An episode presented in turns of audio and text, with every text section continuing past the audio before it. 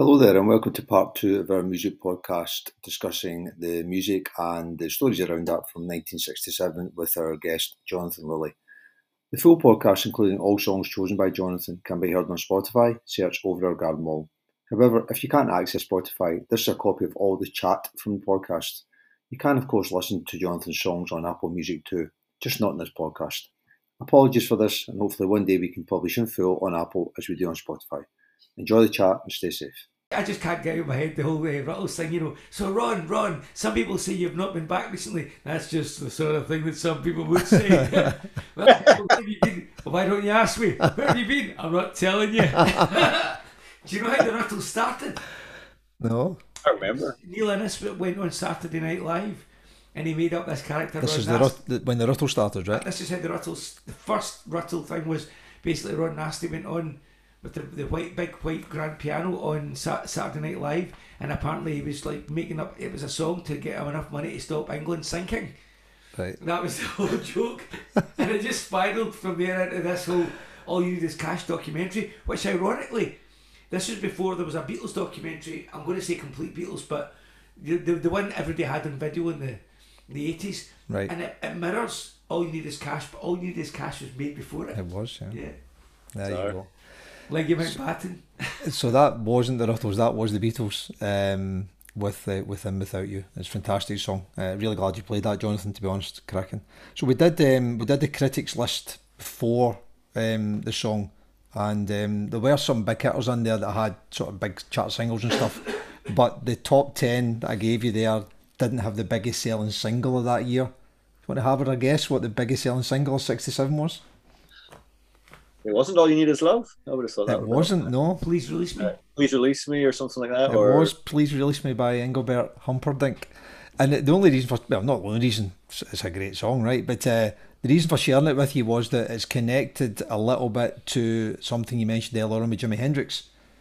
So I think you mentioned playing the Monterey and stuff like that. Um, so it's part one of the, the kind of events that happened that year, March 31st, uh, they kicked off a tour.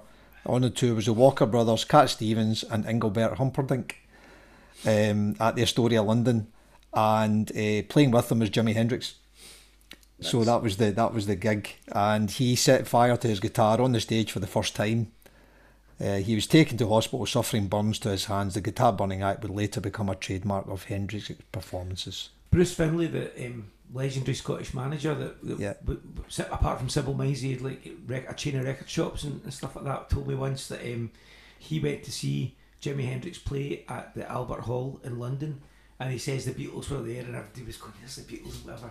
And he went on stage, and this was, I think, I think uh, the albums came out in a different day back then, but he said he wa- they, Jimmy walked out on stage and did Sergeant Pepper's Lonely Hearts Club Band, Yeah. and the Beatles were watching it, thinking, Oh, much. you know. Yeah. Fantastic. That would have been a, a pivotal moment in your, your life. It would indeed. It's better than burning your hands, isn't it? Yes. And, uh, and and talking of commercial acclaim, Jonathan, I, I say to you, I know you, you like your films, so I, I dug out the top ten highest grossing films from '67. So I'm, I'm I'm going to check your uh, your memory here. So do you want to have a pop at a couple of these? '67. What would Uh, be in the the- top ten? Well, I, I don't know about what was popular or what sort of got most box office, but it was a huge, huge year for um, slightly uh, starting to get into some alternative American films like The Graduate and the uh, Bonnie and Clyde. You Yeah. know, were big movies then. But more so in Europe, like French cinema that year was phenomenal. So, um, you know, you had things like Le Samouraï with Alain Delon, you had Belle de Jour, um, Jacques Tati's Playtime. I think Godard had about three movies out, including Weekend and two or three things I know about her.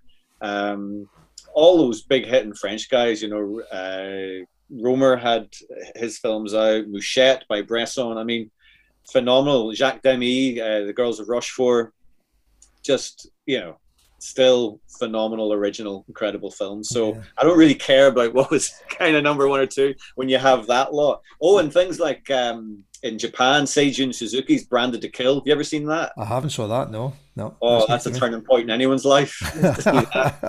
yeah. Well, a few, uh, surprisingly, a few were on there. Not the French ones, but you your graduate, um, Bonnie and Clyde was on there. Um, you had a Bond film. In fact, you had a couple of Bond films, to be fair. Um, the Jungle Book. Was on there. Oh, in the heat of the night was in that year, wasn't it? Um, so I got a question for you. So no, it wasn't. It wasn't in the highest grossing, but um, uh, the following year for the Oscars, the best films, um, you had. Uh, I won't tell you who you had actually. So, which one best film then? For sixty-seven at the Oscars, yeah. Oh, is it going to be something daft? Um, oh, I don't know. Put me out of my misery. It was in the heat of the night. All right, was that in the heat it of the night? was, yeah. Shortlist in the heat of the night. Bonnie and Clyde, Doctor Dolittle, The Graduate, and Guess Who's Coming to Dinner. Yeah, producers, I think, was sixty-seven as well. Another good American movie. Yeah, it's great film. Yeah, it's not not on the list anywhere, but um, I suppose it just it shows you how much was happening at that time. You know, it was well, you know better than we will, but film was, was was big, wasn't it? There was just big stuff going on everywhere, and uh, and when you talk about that kind of iconic American films, and uh, Heat of the Night's is definitely one of those. You, your next artist uh, is an iconic American artist, for sure, Nina Simone. So mm. tell us why you've chosen I Wish I Knew How It Would Feel to Be Free. Um, well, I, I guess there's a film kind of connection to that, yeah. you know. I still call it film 89, even though it's like every year. But to me, it was obviously Barry Norman's show on, on BBC. It yeah. was the, uh, I think it was a live version of the original by Billy Taylor. Um, I've got the the first pressing of Billy Taylor's wow. first version of it, which yeah. has got beautiful cover, and I'm going to nick it. I'm going to do my own album. I'm going to nick Billy Taylor's cover Good for on. that. But, uh, yeah, it's all. It's not really. The first time I heard Nina Simone doing it was a, a very specific morning when I was still living in Northern Ireland and I was getting a lift to work in Belfast. And the person driving always used to have, you know, the, the, the radio just audible and no more. It drove me crazy. I wanted to really turn up, but it was morning and I guess he, he didn't like it too loud. And he never really spoke, right? He was very quiet. So I had to sit in this car with hardly any music on, really quiet the whole journey on my work uh, sort of trip in the morning. And suddenly I could hear just this faint little piano starting, right, one morning. And I'm looking, it was a miserable wet morning. We're driving through Belfast. And I just hear the opening chords to this. And I remember by the time it was halfway through the song, I think I was having to look out the left window because I was almost in tears. You know, oh. it just moved me incredibly because um, obviously you know the original is quite a big bandy yeah. kind of version instrumental um, but putting on those sort of civil rights kind of sort of vibes on top of of those words um, is yeah quite a heady mix and this was when she, she kind of found her feet, I guess, with the whole civil rights thing. I think she did um, Backlash Blues as well. I think around '67. Yeah, that was that was the same year. Yeah, yeah. became she, very militant. She yeah. became yeah, she became quite a sort of big um, character, didn't she? In lots of ways. Um, oh yeah, she was ready to put a gun to most white people's heads. I think you know, it's very very militant. Um, but yeah. she's. I remember a line that I read in a conversation with her, um, and I remember she was. I don't know. The context was something like people saying to her, Nina, come on, be less militant. We're not going to win the argument. You know, they've learned their lesson enough, the, the nice little white folks. You know, we don't need to, you know, surely we've done enough. And she said um, something along the lines of, when love is no longer being served at the table, how long are you going to sit there for? Yeah. You know, and I thought, yeah. what? Yeah, that just blows me away. Yeah. How long are we willing to sit and put up with something that isn't giving us what we need? And we do we just keep sitting there and sitting there and sitting there and you could argue that you know people are still sitting there in terms of mm. civil rights and not getting up to leave and looking for an alternative and maybe maybe with the black uh, lives matter movement it's the first time that really since the 60s people are trying to on a global level achieve that that should have been you know last century or beyond of course it's especially brave, I guess, when you, you're aware of our own personal circumstances. She obviously didn't have the most supportive um, husband, yeah, uh, who's very controlling and uh, you know uh, with with her music and her own life. Never mind getting into sort of civil rights and stuff. So although he liked to do all the the um, the, the sort of glorifying of it and he loved pressing the flesh and stuff, he didn't really like being directly involved. And I think the more he said no, the more she did. And that's where they ended up, you know, sort of um, splicing, and uh, she became her own person, didn't she? And her life took a turn for the difference, I guess. Um, and she yeah, never, yeah and maybe for a lot of these sort of artists that we're looking at, you know, the greats, you know, how many of them have had that tension, that, that friction in their personal lives. Mm. You know, maybe most of them. Uh, maybe it's what drives people. Maybe you know to be able to be on a stage and to do these kinds of songs takes some of that kind of life. Mm. I don't know. It's, I'm not saying one needs to have that life, but I think these are the kind of people that clearly wanted to make it count for something. The fact yeah. they had. Yeah, absolutely. Yeah, and I think she got no for this song. I think she got a Grammy nomination for uh, "Go to Hell," which I think is on the on the album as well. So I mean, she was getting recognition, um, and she had been sort of getting recognition for a while. But again, she never quite. She, uh, interestingly, actually, she didn't. She didn't win the Grammy because Aretha, Aretha Franklin won the Grammy for um, Chain of Fools. So, um, so she was in there, kind of punching, but she was still a bit niche, wasn't she? It was always that bit about she's a bit kind of a bit jazzy, wasn't she, as well as having oh, the yeah. kind of soul angle and stuff. And there was nobody really like her. Uh, I watched the um, what's the documentary called? It's on Netflix. Whatever happened to Miss Simone? Is it? Yeah. Whatever I knew some of the story, but um, I, I didn't quite get it all. Certainly didn't get the whole bit about her moving to Africa and you know, sort of basically just down in tools, and uh, she ended up you know, sort of living on her own, didn't she? And do, doing her own sort of one-off gigs and stuff in Switzerland and Holland and what have you. Um, sort of fascinating story, you know. And uh, you just wonder, as you say, Jonathan, kind of where all that came from. If you think about how they how they managed to come through all those things and and do all that, and it's got to come out somewhere, hasn't it? And for people like that, I guess it comes out in the music. Yeah, yeah. yeah thank goodness it does. It does indeed. For me, anyway. it's absolutely, and you know, big legacy. I would have thought she's left quite nobody like her really, was there? Well, I think she's one of those voices. Uh, just her voice alone, let alone her, you know, piano playing or anything else, but her voice alone is like one that can do no wrong for mm. me. You know, it whatever kind of style or genre she's singing, it's it moves me every time. Yeah. Um, but as a person, she scares the living daylights out. she terrifies me. yeah, I did pick that up from the documentary as well. To be fair, I think her husband was uh, equally scared of her. I think, um, but uh, yeah, and she was big in the, that Summer of Soul film that came out. Yeah, yeah. Yeah, she yeah. she's got a real presence in that as well, hasn't she? So.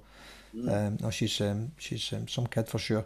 Okay then, so let's get this one on. Um, from the album Silk and Soul, this is Nina Simone with I Wish I Knew How It Would Feel to Be Free. So that was uh, Nina Simone. So from one very important artist to another, Bob Dylan. So uh, Jonathan, he'd been low key for a while, hadn't he? After he had a he had a bike accident, I think the year before. Is that right? Yeah, the, the sort of uh, mythical bike accident. Did it happen or did it not? I mean, I think it probably did, but they used it as a as a get out because he was clearly well past the point of burnout. Yeah. You know, having done three incredible albums back to back, amphetamine driven tours, and yeah, all around the world being booed at, and then you know you can see by the end of that that he's he's a shell of a man mm. and needed to do something different. And uh, yeah, whether he sustained injuries or not. Um, so you think it probably happened, but they, they maybe embellished it as a reason for for sort of yeah, stepping him down. Yeah. yeah.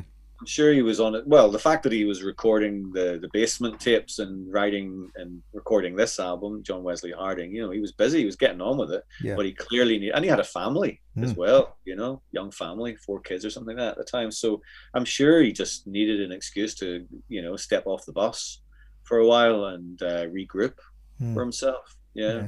And you picked um, all along the Watchtower. So why did you pick on this one? Didn't want to. but again, you know, if we're talking about, you know, the years that matter, it's a song that still gets covered and, you know, the covers become iconic in themselves yeah. of this song. Yeah. And uh, he ends most of his, you know, often he ends his concerts with it. So he's, he clearly deems it something. Um, and he kind of he, he, almost rocks it out a bit, doesn't he? He's more like yeah, Hendrix yeah, well, version than Hendrix yeah, yeah, absolutely. But but I think uh, I, have included it again as evidence of what the scene was like. Yeah. And and Dylan sort of being a contrary kind of guy, I think, you know, um, willing to sort of go in a complete opposite direction from what the, the rest of the music scene is doing. Mm-hmm. And uh, gone biblical. You know, rather than getting bigger and bigger, you know, you look at the Beatles and Pepper and getting bigger and bigger and more orchestral and more grandiose and he just goes, "I'm going to go right down to like a three piece," mm. you know. and kind of and it kind of happened or certainly the, story is it kind of happened almost overnight so he'd been doing all those basement tapes and stuff um, and then he pretty much disappeared to Nashville and came back with a record yeah uh, recorded yeah. quickly totally different sound from some of the stuff that you, you've subsequently heard I guess on the basement tapes mm. um, I, I, read somebody thought it was maybe connected to so Woody Guthrie passed away at this time didn't he um, he was just before this maybe a couple of months was uh, it? Yeah, I think so. Sixty-seven. All right. Yeah, because the Guthrie sort of concert, memorial concert, was a few years later. All right. Okay. Was it? Yeah, I, I could be wrong, mate. I've been wrong with many things, but um, I did read that, that, there was a kind of there was a, a UCR rebasing of him, and that was sort of yeah. partly partly reason for that. But uh, I know it surprised the guys when they brought it back and says, you know, kind of recorded this stuff, and they said, let's hear it then. And as you say, it was almost like going back um, four or five albums, maybe mm. for him, mm. um, which is which is great, isn't it? But it was it was surprising. You know? Yeah, and he, he returns to what I guess we could guess is his normal singing voice. Yeah, you know, he became very affected by the time of Blonde on Blonde, especially, and uh, and then when he goes country with Nashville Skyline onwards, uh, throughout to New Morning, it can go a little bit, mm. you know, that kind of way of singing. and uh, so yeah, it's it's in a period where he's there's something again getting back to something maybe more meaningful for himself. Yeah. Um, not that the other things aren't meaningful to him, but you know, just something that seems digging deeper uh, than, than just like a, a faddy kind of I don't know um, fashion thing almost. Mm. It's anti-fashion mm. what he's doing here, and uh, the songs all stand up. Mm. Um, the what I really wished uh, to pick was um, I dreamed I saw St. Augustine, or even I pity the poor immigrant, because the, the melodies of those songs, uh, I, again, just just make me want to cry. And the you could say they're very folk based references and folk music, be it British folk kind of uh, melodies, even. Um, but he makes it his own. He, mm. he creates. You could argue he's creating Americana here mm. with, this album. I think you mm. know. Um, obviously, the band are just kind of in the the next room, almost, um, um, metaphorically speaking. But uh, yeah, he's he's going totally against the grain with this, and uh, I love the stripped back feel of it. Um, I long to do an album like this. I'm I'm keen to do something like this very soon myself. To just as be, be as almost naked as possible. And I know I, I on my own albums I sort of do a little bit of that and solo things, but to sort of sustain that across a record. Another thing is we're, we're calling I'm calling it stripped down, but it's as funky as hell. You yeah. know that that the bass and drums on that yeah. that album are incredible. You know, mm-hmm. obviously top notch Nashville players and. They're, they're really driving the songs, um, so they don't sound light or backgroundy or soft. You know, they're they're really there's a bit of the I know the voice is different, but there's a bit of the kind of the early Elvis in him with the the sound. You know that, that when he started that that the three of them knocking it out. Um, before you know the kind of the organisation coming in the and the Scotty Moore electric guitar and all that stuff, but yeah. that, that kind of you know early what would you call that? I'd call it skiffle for want of a better word, you know. Um, and it, it it kind of just seems to be doing what he wants to do, doesn't he? And um, it sounds great. I mean, it's always been one of my favourite Dylan records, and not really too sure why, because probably think there's better songs on on other records, but I think there's just a kind of sound to it that he sounds really comfortable and kind of yeah, happy doing a, it. Yeah, it's a really beautifully recorded album, yeah. I think.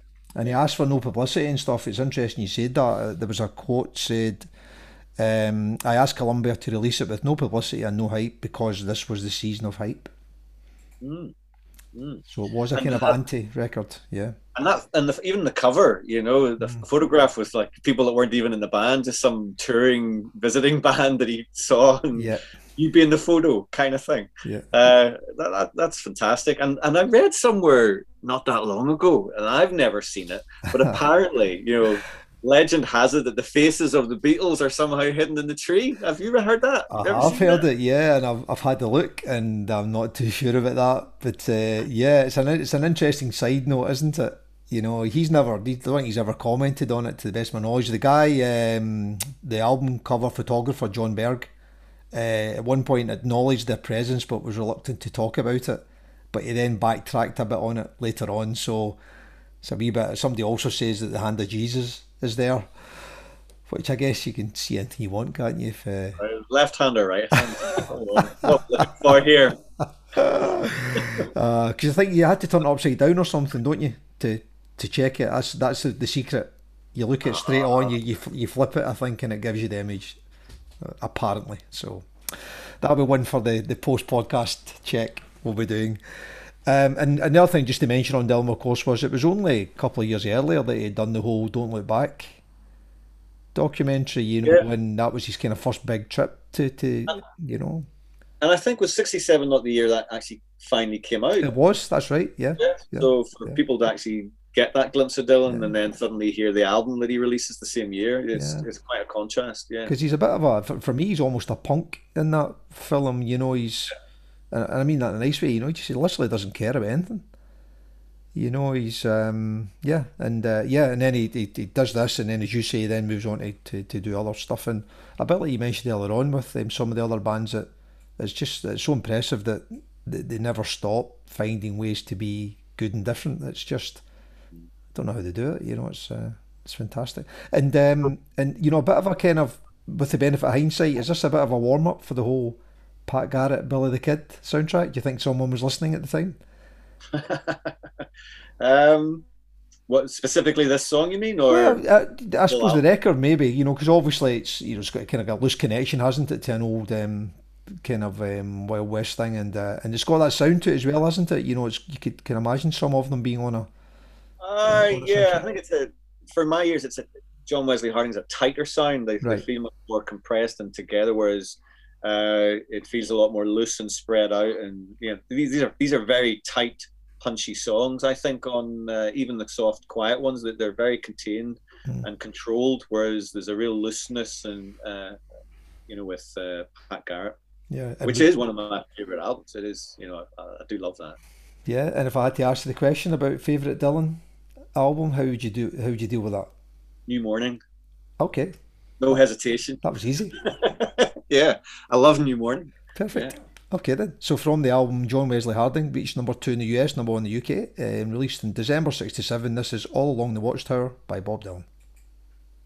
So that that was Bob Dylan with All Along the Watchtower, and Jonathan's just telling us about um, one of his favourite hobbies that um, his family enjoy doing with him um, at great length, which is recreating uh, films and album covers and various things. So, um, so we've just been doing Highway 61 revisited. Is that right? Yeah, yeah. I've yet to find the tree with the Beatles' faces in it to stand in front of to, to recreate that one. yeah. yeah, that might be a bit more difficult. Yeah. yeah. So listen, uh, Jonathan, you chose 15 songs for the 67 playlist, and we'll be playing eight of them, or possibly nine. But before we play our next and last one, be good to look at the other ones and get some kind of one-liners from you as to okay. why you, you stuck these ones on as well. So I'll just rattle down them in the order you've got them. So number nine was "Break On Through" by The Doors.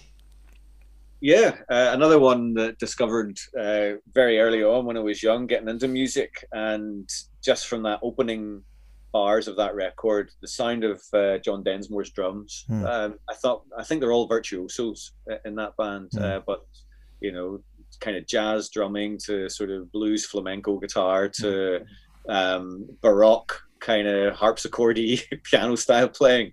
You know, there was nobody like them. The, anytime you hear a Doors song coming on the radio, amongst other songs, it stands out. There's nothing else, and I can take them sometimes only in small doses. Yeah. Um, but musically and the feel, oh my god, that that the opening of that album, and again, it could be like a Stax song, you know, like it could be the Booker T and the MGs playing that, you know, bum bum bum bum bum bum bum bum, you know. Yeah, yeah, I agree with all that. It's fantastic record, and uh, and it announces the Doors. It's the song that announces. I was going to say that. It's the it's the first song, isn't it? Is that right?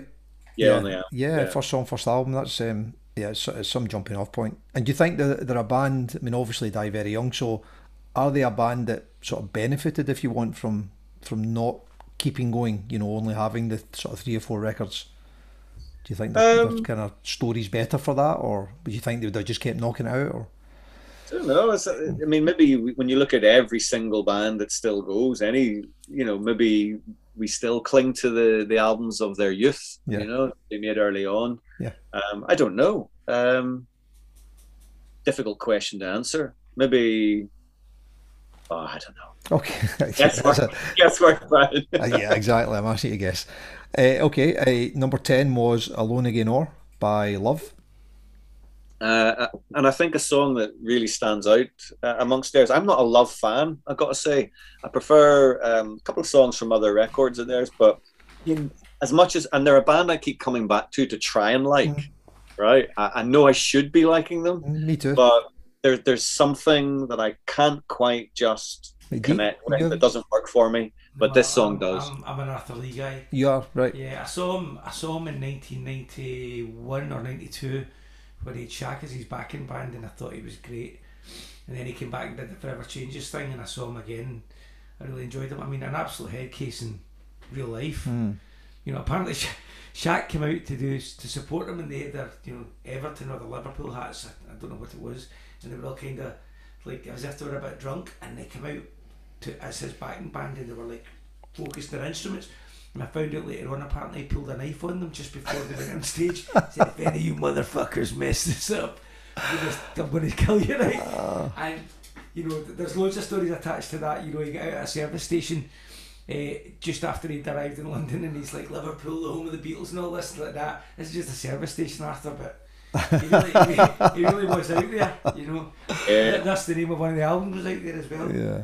Yeah. yeah, that's- I can recognise that there is something there, but it just just, just doesn't move me enough. Yeah. But Alone Again or does, you know, Yeah. it, it's a unique track, a very unique track, Yeah. and beautiful, beautiful. I, I, I agree with everything you just said there. I, I, I really can't get love at all. Um, I absolutely think this song's amazing. This reminds me a little bit of Buffalo Springfield. So that's got that, you know, that I don't know, again, don't really know how to explain my music, but it's just got that feel to it that, that some of the stuff for me they did was quite unique in the sound that it had, and this has got that uniqueness to it. This just doesn't sound like, like anything else, really, including the rest of the album, I might add. Yeah, Um, but it is a fantastic song. Yeah. I'm, I'm a huge fan of Buffalo Springfield. Yeah. Yeah, I know. Yeah, you said that. Yeah, yeah. Something about their sound instantly makes sense to me. Uh, the way Love doesn't. Nope. Yeah, that's why we'll leave. We'll leave Arthur Lee to ponder on that. Uh, number eleven was the first cut is the deepest by P.P. Arnold. Yeah, a Cat Stevens song. Mm-hmm. Uh, yeah, nobody talks enough about Cat Stevens. Oh, go on then. he, he had a run of a few albums there that uh, have some glorious things on them, you know, Yeah. and uh, incredible voice. You know, a voice that was really acrobatic in its own way. You know, he could really get right down into his boots and and beautiful, beautiful songs, beautiful player, and uh, yeah, this this is you know still being sung today. First cut is Yeah. the deepest. Yeah, in this version, um, particularly Yeah. like it. Yeah, yeah, it's Yeah, fantastic. I love this. I love this. Yeah. She, she, did she buy the song or something from him? I'm sure she bought the rights to it or something like that. She didn't um, tell me that, but I believe it. I could have totally misread. I'm sure I read somewhere that she, she bought it. Oh, She hang was- on. Right, Amanda's picked that up. it could, could have been though there. could have been PP Arnold. Yeah. Uh, uh, did I read somewhere that she was in ICAT? You talked about Yeah. the, the review, didn't you, earlier on? I'm sure she was in ICAT, PP Arnold. So was uh, Doris Troy as well. All right. I think. Okay. Aye. Yeah. No, she's some voice. And then she ended up doing a whole bunch of stuff like backing vocals for loads of people and sort of going down down the line, you know, she um, like, uh, Bee Gees and uh, I've got songs. She, she, she sang the KLF, um, What Time Is Love. She did a song. She did a cover You know version of "Understanding" for. There was a Small Faces tribute album. That's right, yeah. She, Her, did. her PP in the Primes. That's a great version. Great. And she also sang backing vocals with Roger Waters on tour Yeah, in right. Jonathan, so it was probably one of the ones you were at that. Yeah. But uh, first cut is the deepest. You know, it's an example. Again, beautiful intro, beautifully constructed song, climbs, and then just that hook. You know, I love a hook, and just that percussive little jump of "Baby, I know." You know, ah, Yeah. perfect. That is, it's perfect. That is perfect. You're, yeah, it genuinely is perfect. And uh, where does the Rod Stewart version sit with that? I don't mind it. I don't mind it. Yeah, I, I like. I think Rod again is another example of someone that did four, five, six solo albums back to back. you know, and then including the faces with that mm-hmm. as well, you know, uh, absolutely extraordinary self-produced albums with uh, phenomenal songs on them. Mm-hmm. So uh, yeah, um, he, he, obviously. And I tell you a funny thing about Rod Stewart. I went to see him in Glasgow years ago uh, in the concert hall, and uh, everyone was saying, "Oh, you know, he better not pull that big band stuff out. You know, all that American songbook stuff. No, the audience won't fall for that here. You know." And he did the first half and second half thing. First half was all the faces kind of stuff, yeah, uh, and all of that. But actually, too many people in the band, and it was kind of smoothed out versions of that. I you know, just play with a three piece, you know, and do those songs. Um, but when they paused for the second half, curtains went back, full orchestra there it was the best thing ever. You know, right. it sounded amazing when he did the songbook stuff with the full orchestra because that that kind of made sense. Yeah, you know, to play with that kind of backing with those kinds of songs, and he can sing them. So uh, yeah, I, it's interesting that he's had a sort of revived career with that whole mm-hmm. American songbook stuff that that actually I think makes sense to a certain generation. Um, but yeah, the middle '80s kind of things, not really. Uh, but all that '70s stuff he did, yeah, I, yeah. I can't argue with that. Yeah, I agree with all that, and I would I would like to see PP Arnold in um, in the KLF as well. That's what, yeah, got to get an, an, image of them knocking it out there. Um, next song was was a classic, "The Tears of a Clown" by Smokey Robinson and the Miracles. Yeah, again, this is another one alongside uh, Sergeant Pepper's, the Doors' first album. I had uh, Smokey Robinson tape, and uh, oh, I'm I'm sort of getting quite emotional, sort of remembering the cover of it and everything. Yeah. What a list of songs that guy, let alone writing them. You know, the number of Motown songs he's written that people don't even know are, are his songs. Yeah. But also, you know, his ability to sing and dance, and he's he's a triple, quadruple threat. That guy, you know, absolutely unbelievable songs. And and this song as well, quite unique. You know, even for Motown, it's got that weird instrumentation at the start, like bassoon and whistle kind of intro and then it just goes bum, bum, yeah. bum, straight into you know proper Motown stuff. And then what I love as well, what you think is the chorus is just a bridge, and then what you think is a bridge is still another bridge, or whatever. Yeah. Just keeps going and going and going. Yeah. And just before it comes in with the actual quiet chorus, the chorus goes quiet. Um, so it's all build, build, build, and yeah. then just before the actual chorus, when he says "Tears of a Clown," there's a single piano note. You talked about single piano notes before. There's just this one dong you know, what an arrangement. Probably. And of course, the key ingredient to all Motown songs, tambourine. no, that's the secret. All you need is tambourine, you've got yeah, Motown. You're in.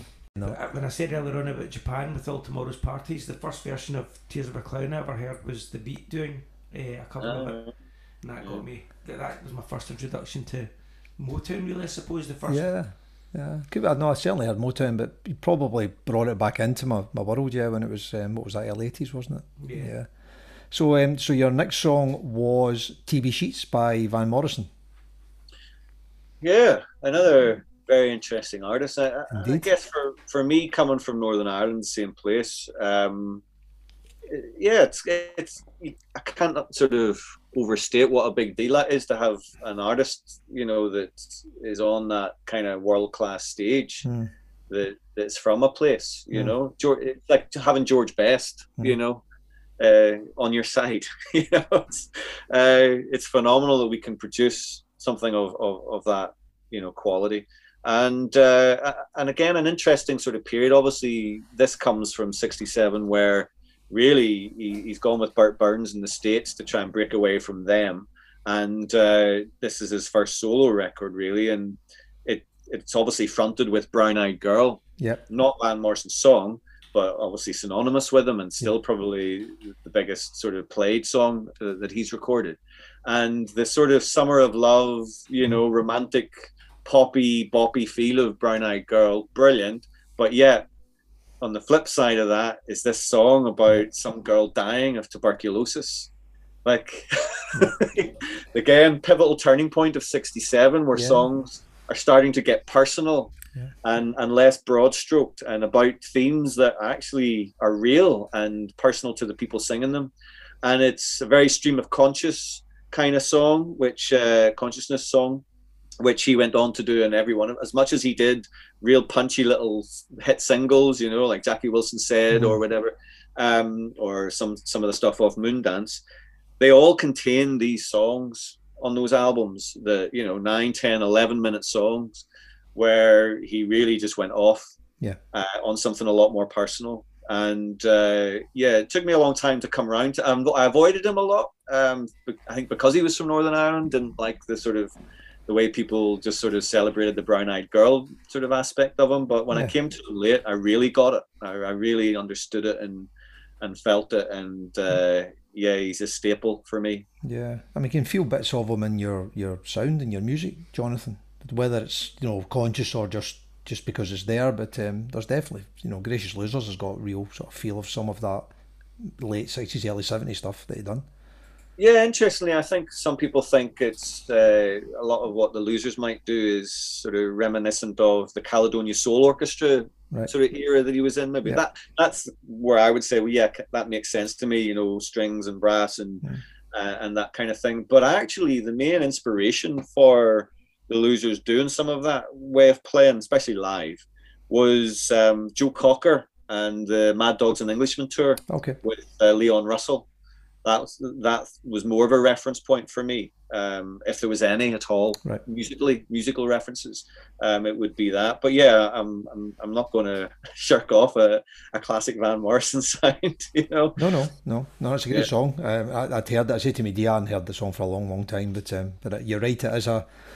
It's a, again another unusual song, isn't it? It's that that that twist that '67 and '68 and onwards all started to give you that pop music hadn't really given you so much of before. So and also could easily be a Stax song. Again, Yeah. could be easily an MG song Yeah. with that sort of groove and that riff and that real guttural kind of sort of holding the the groove the whole way through the song. Yeah. Easily in a little tremolo, chinky guitar. You know, so I, it's, it's like Motown and Stax, I guess, was the dance music of the day. So all these pop stars and rock stars, after they finish recording, probably going to a club, and that's the music they're hearing. Yeah. I imagine. You know, yeah. so it's easy to see why it becomes part of their sound. And you've mentioned them a couple of times uh, in the chat today. So one of your favourite bands uh, is the next song, "Mr. Soul" by Buffalo Springfield. Yeah, yeah. Um, and again, this is uh, I, I couldn't not have a, a little bit of Neil Young in there. But initially, you know, I was a big Steve Stills fan, and uh, well, all of them, you know, like the three voices, the three writers, the three guitars, three albums. You know, it's the magic number for this band. Yeah. Um, but this is another example of uh, they're not just singing love songs to please the public. They're this is a song about the souring of fame, almost. You know, uh, and again, it's that turning point, uh, starting to write about something else Yeah. more personal. Yeah, It's absolutely. not not so sweet and nice. Yeah, and, and the whole kind of dynamics of the group were, were fascinating, weren't they? Actually, I, I had the pleasure of watching is it Echo the Canyon not too long ago. Oh, yeah, um, and you know, it's, it's, it's I really enjoyed that. It's much more than I thought I was going to. And there's some really nice interviews with Stephen Stills and one or two of the guys from that time. And um, it's fascinating when you hear the backstory again. You know. Apparently, the Buffalo Springfield supported the Byrds on on a tour, and the whole time David Crosby just kept threatening to leave and join Buffalo Springfield. Um, I've never been able to make my mind up if he's a nice guy or not, but obviously they, he ended up working with them and Crosby, Stills and Nash. But um, I don't. I think as a, as a band they're really underrated. You know, Yeah. On the way home, which I, I Mr. Soul's a great song, but I'd have picked On the Way Home. That's that's mine. Yeah, and I don't want to sour your love of it, Jonathan, but as I mentioned to you earlier, I, I, I'm a bit of a, uh Rush fan, and uh, they You're they they covered it. Yeah. Um, they they done a covers album in uh, I can't remember early two thousands maybe called Feedback, and that was um, one of the songs on it. And it's an homage. It's not they don't rushize it if that makes sense. It's just um, it's stuff they grew up with really. Um, Yeah. It's fantastic. And again, I I, I'd heard of Buff, uh, Buffalo Springfield, but again, not for a long time, and that made me go back again and pick up again, which is great because um, I really love them now. So No, I uh, and again, I probably wouldn't have said "Mr. Soul" is, is my favorite song on that, but I think it's indicative of a turning point of, of certain things. You know, I Yeah. love Bluebird and Rock and Roll Woman and all you know yeah, all absolutely. That No, album. great. And again, that kind of you know short is is best. I think for them. You know, I think that anything with Neil Young and it's always going to be fairly fractious as well. I'm guessing so. They probably got the, the best out of him and let him wander on and do his stuff for sure. Yeah, well, he was supposed to play the the Monterey Pop That's Fest. right. Never turned up. Didn't, show up. he's got for, he's got forum for that, hasn't he? He's still doing that. Yeah, Yeah, yeah. still doing it. Um, and you're Another quick, just, just very quickly. go on then. um, you know, I've got a few Buffalo Springfield T-shirts, and I ordered one one time, and uh, just I don't know, just off a random website. And when it came, it had this little handwritten note thanking me for the order, and that as these sometimes you, you get with these things. And I suddenly sort of clocked who was writing it, and it was uh, Richie Furay. Oh, It was actually he was doing his own merch and had written me this little letter saying thanks for. I like, Wow. "What?" So yeah, That's cracking. so it's Yeah. probably well past the point of wearing it, but uh, I'm still holding on to it. Of course Yeah. you are. And quite right to it. Quite right to it. And your last one was Somebody to Love by Jefferson, Jefferson, Jefferson Airplane. Sorry. Yeah, not necessarily a very personal choice for me, but it, it's just such a big song. It's just like when you hear it, you know, what a cracking, cracking song. Yeah. And uh, it's got it's it's West Coast, you know, as well. The San Francisco scene. Um, you know, Grace Slick was a force to be reckoned with. She was. Uh, it's a great album, actually. I love that album. Um, Don't think I've heard the album to be to be another- honest. No. another debut. Yeah. And uh, yeah, it's it still stands the test of time. Yeah, great sound. To be fair, you know, Mm. proper sound, isn't it? And Fairly timeless as well. Yeah. don't think yeah. it sounds old. It has got that West Coast feel to it, but sounds as if for me it could be made, you know, more recent than that, and you'd have got away with it. You know, it's not. I don't think it's dated as such. and it's got that lovely thing where the verses just before the chorus it just stops dead and Yeah. then goes Yeah. now the chorus yeah that's great boom don't Yeah. you want some ah That's fantastic it's a great song, absolutely, really good. Yeah. Okay, uh, they're, they're great. I mean, we, we obviously can't play them all. They'll be on the playlist that we stick on Spotify. So if we can take one of those and then play that as the the out song from the podcast, but which one would Well, you go for?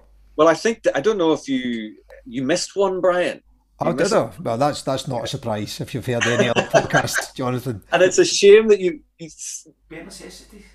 No, we've got a song to, to talk about. Oh, one more sorry, song. sorry, Sorry, sorry, we've got one more song to talk about. are you still going to play Of Um, course I we are. know- I, I, oh, yeah. I'm, I'm, I spoiled the surprise i I'm, ba- know what's I'm happening. bad. I'm just not that bad. Um, but from the songs uh, from your nine to fifteen list, there, all right what would you? Um, we can do that as a, an exit song for I you. see what you mean. I see what you mean. Um, well, let's see. Um, let's go with first cut is the deepest. Perfect. Fantastic song. Fantastic song. So and so to your last selection. Um, which is just wonderful, and I'll just leave you to explain your last selection and why you've chosen it. Well, it's the bare necessities by Phil Harris Myself and my Oh. D are so excited by this. it's, going, it's going to be great. from the Jungle Book, and uh, yeah, who who can't not love that song?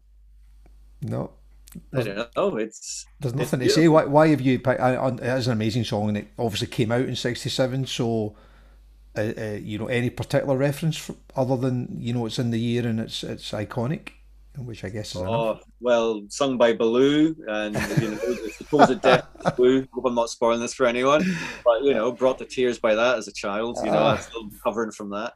Um, Ah. but uh, in a in an odd way, you know, when I think about it, it's almost like the the unpretentious version of Within You Without You. You know, it's Right, saying okay, here's what we've really got to look at with our lives. Here's here's the real the bare necessities. yeah, You know? So yeah, if you know, George can be a little bit highfalutin with, with his version. Here, here's a nice yeah, down to earth sing along version of the same thing. it's an amazing song. We were both smiling, weren't we, when we got the I list? in. actually always thought it was Louis Armstrong singing it. I, I th- I'm sure he, I'm sure he did a version Did of it. version? Yeah, yeah, not not for the film, I don't think, but Right. I, I know he certainly Yeah. covered it um, because it, it, it literally Babadoo. sounds like Louis Armstrong. doesn't it? Gabba-dabba-doo-bee. Eh? Babadoo. He sounds more like the, the next one, doesn't he? I want to be like you. That that could be more Louis Armstrong, I think. Oh, sorry. kind of maybe it was scatting and stuff. Yeah, aye. yeah, yeah. Of course, sorry. But it's an amazing song, and I don't have a lot to add to it, to be honest, Jonathan. Because what, what, what can you say? The only thing I, I did put a smile on my face was that because it touches on the '60s stuff was that um, Brian Wilson has done a cover of it. Oh, has he? He has, which Yeah. might not surprise you that much with Brian Wilson, but he did um, a compilation album called In the Key of Disney. Uh, not not that long ago, you know, ten years maybe, fifteen years ago, and uh, and this is on there, which I didn't really remember, but there's a fantastic version of uh, When You Wish Upon a Star. Oh yeah, That yeah. genuinely proper Brian Wilson kind of you know pet sound Beach Boysy type sound. It's beautiful. But yeah, it You know covers he- covers this as well. Yeah. you know when he was doing the uh, recreating Pet Sounds tour kind of Mhm. thing, and and uh, with the Wondermints and all that. Um, I went to see that, and it was the only time I think I've been to see Brian Wilson actually, and really, really, you know, I was really worked up for seeing this. And I just thought, oh no, he just he just he just looked a bit frail. He was really relying on the other guys in the band, and he just looked a bit sort of sorry. But then they played Sloop John B. right? Right. and I, you know, again, my least favorite song probably on Pet Sounds, but Yeah. hearing that live was just, oh my god, there's Brian Wilson singing Sloop John B, and this is the best thing I've ever heard. Yeah, it's it's really odd that thing, you know, Yeah. live and recorded, and what songs mean to you, and what you hate, what you love, and how that can just be turned around like that. Yeah, I uh, I agonised for years about whether to go and see Paul McCartney or not. 'Cause I adore the Beatles, but I don't particularly like Paul McCartney. And um, no, I, I love his singing. I just don't particularly like him. Um, but I went along. He played Hampden, and I went along, and I genuinely had so low expectations from it. And I think like maybe the second or third song was a you know. All my loving or something like that, and oh man, I was gone. You know, could have stayed there. Literally, could have stayed there all night listening to him. It was just, um, it was amazing. Him Even, even Liverpool. Mull of Kintyre. Well, of course. Mull Nothing wrong with McIntyre. Yeah, yeah. Yeah, I saw him in Liverpool, and I must have been about in a big stadium, obviously, and it was about uh, I don't know, it must have been just about forty people from the front. You know, it was Yeah. great, really see up close. Oh, the whole the whole thing was a bit spoiled. And Yoko Ono was in the audience, and uh, George Harrison's wife was there. You know, it's real proper Liverpool homecoming. Yeah. And uh, right the minute before he walked on, a huge fight broke out between a bunch of scallies beside me. Right, proper proper you know punches and Yeah. blood and faint you know knocked out cold and proper fight going on. And I thought, oh no, here's the mood of this gig gone. well, But the, the Glasgow one was great. I, I thought the Glasgow one that you're maybe talking about, I remember that one. yeah, was- yeah. It was genuinely fantastic. Uh, one of my favourite ever gigs. Um, and Yeah. we took the kids along as well, so they, they sort of ticked the box when they were young about seeing Yeah. a Beatle and all that stuff, which I thought was quite important. I think for them to do that. So, mo- yeah, most most important question to finish then. Favourite Disney film? Um, did Disney do that one? What's the one with the cat? Uh, The Aristocrat- Thomasina, the three lives, the three lives of Thomasina. Did they do that one? Don't know. So with uh, uh, your prisoner guy, what do you call him? Patrick McGoohan. Patrick McGoohan's in it. Yeah, Right. uh, we're as a vet, a country vet. And, you should be uh, telling us this, Jonathan, with your knowledge. You shouldn't be asking us. I know, but Yeah. it feels like it should be a Disney film, but is it? Yeah. I mean, Dean, Um, what would you be having if Jonathan's pondering? Pete's Dragon. The first one. the. Okay, I'm taking that. I liked the Song of the South when I was a wee boy as well. Yeah, yeah.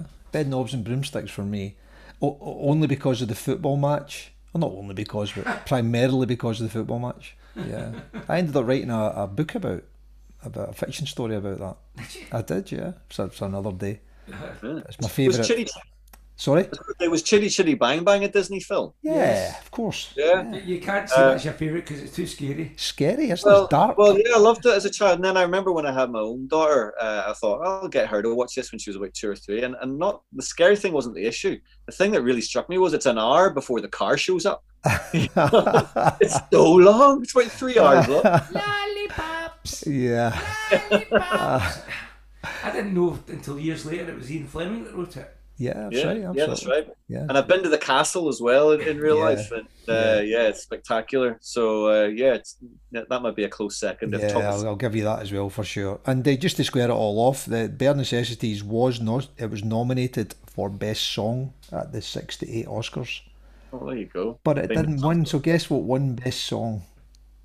Uh, wasn't uh, wouldn't have been anything from The Graduate, would it? Or It was "Talk to the Animals" oh, yeah. Doctor Dolittle. That's a good one. Another good one. There yeah. you go. So it's a nice, nice way to finish, and it beat um, it beat the Look of Love by Al David and Bob Bacharach, which I quite like. And of course, by Rex Harrison, the king of speaking a song. Absolutely, yeah. Need, yeah. To, need do a Rex, Rex Harrison podcast. We'll, we'll, put that on the list. So listen, let's finish with that. It's, it genuinely is a great way to finish, and it's kind of you hear us all laughing here, so it's just um, just brings back fantastic memories. So from the Jungle Book, this is the Bare Necessities. So that was the Bare Necessities from the Jungle Book. So Jonathan, that's us played all your songs from uh, selected songs from '67. Uh, now you've heard them and some of the stories. Still happy with '67 as your chosen year? Oh no, I still want to go with '70. but they'll do. They're not bad, you know. They're not bad. They're not bad. You have to fight Bobby Hodgins for '70 because uh, Bobby oh, well. Bobby took '70. So and it was great. To be fair, it was a, it was a really good year. So. Um, but no, they were great. Really enjoyed them. So before we finish, Jonathan, where can we find you on Twitter or Facebook? Um, uh, well, uh, Sister John and the Gracious Losers are on Twitter and on Facebook. So Perfect. you can find us there and on Instagram as well. Perfect, thank you. So we really appreciate you joining us today, mate. It's been brilliant, and the songs you selected and those in the playlist reflect what a strong year for music '67 was. So thanks again, Jonathan. Really appreciate that, mate. Yeah, my pleasure. As long as I win. There's a, there's there's not it's not the winning, it's the taking part, isn't it? No, it's not. No, it's not. It's the winning. well, we'll have to, we'll have to rank them all then. We've, we've now done twelve, so we're going to have to work out what to do with them all. So um, we'll we'll get around to that. So thanks again, mate. I'll, I'll get you an award. Hang on. Hold on. This will work well on radio. Yes. Yeah. yeah. Oh, look at that. Yeah, that's a good haircut the, on that. The, the, John, the John Squire winning award, the John Squire award for best playlist me, me, me D cells gnomes. So I, I will tell you about that off uh, off air, Jonathan. Okay, mate. So, I'd, like to thank Nina Simone. I'd like to thank. I'd like to thank Neil Young. Yeah, absolutely. It would be all. So today's podcast and the supporting playlist can be found on Spotify by searching Over Our Garden Wall. Join the chat on Facebook using the same search or find us on Twitter at Over Our Wall. With me, Dee, we'll hopefully be back soon with another guest proposing pop music's greatest year. But until we do, we will leave you with a bonus selection from Jonathan's playlist from 67. Thanks again for listening, and until next time, stay safe, everyone. Cheers, Jonathan. Adios.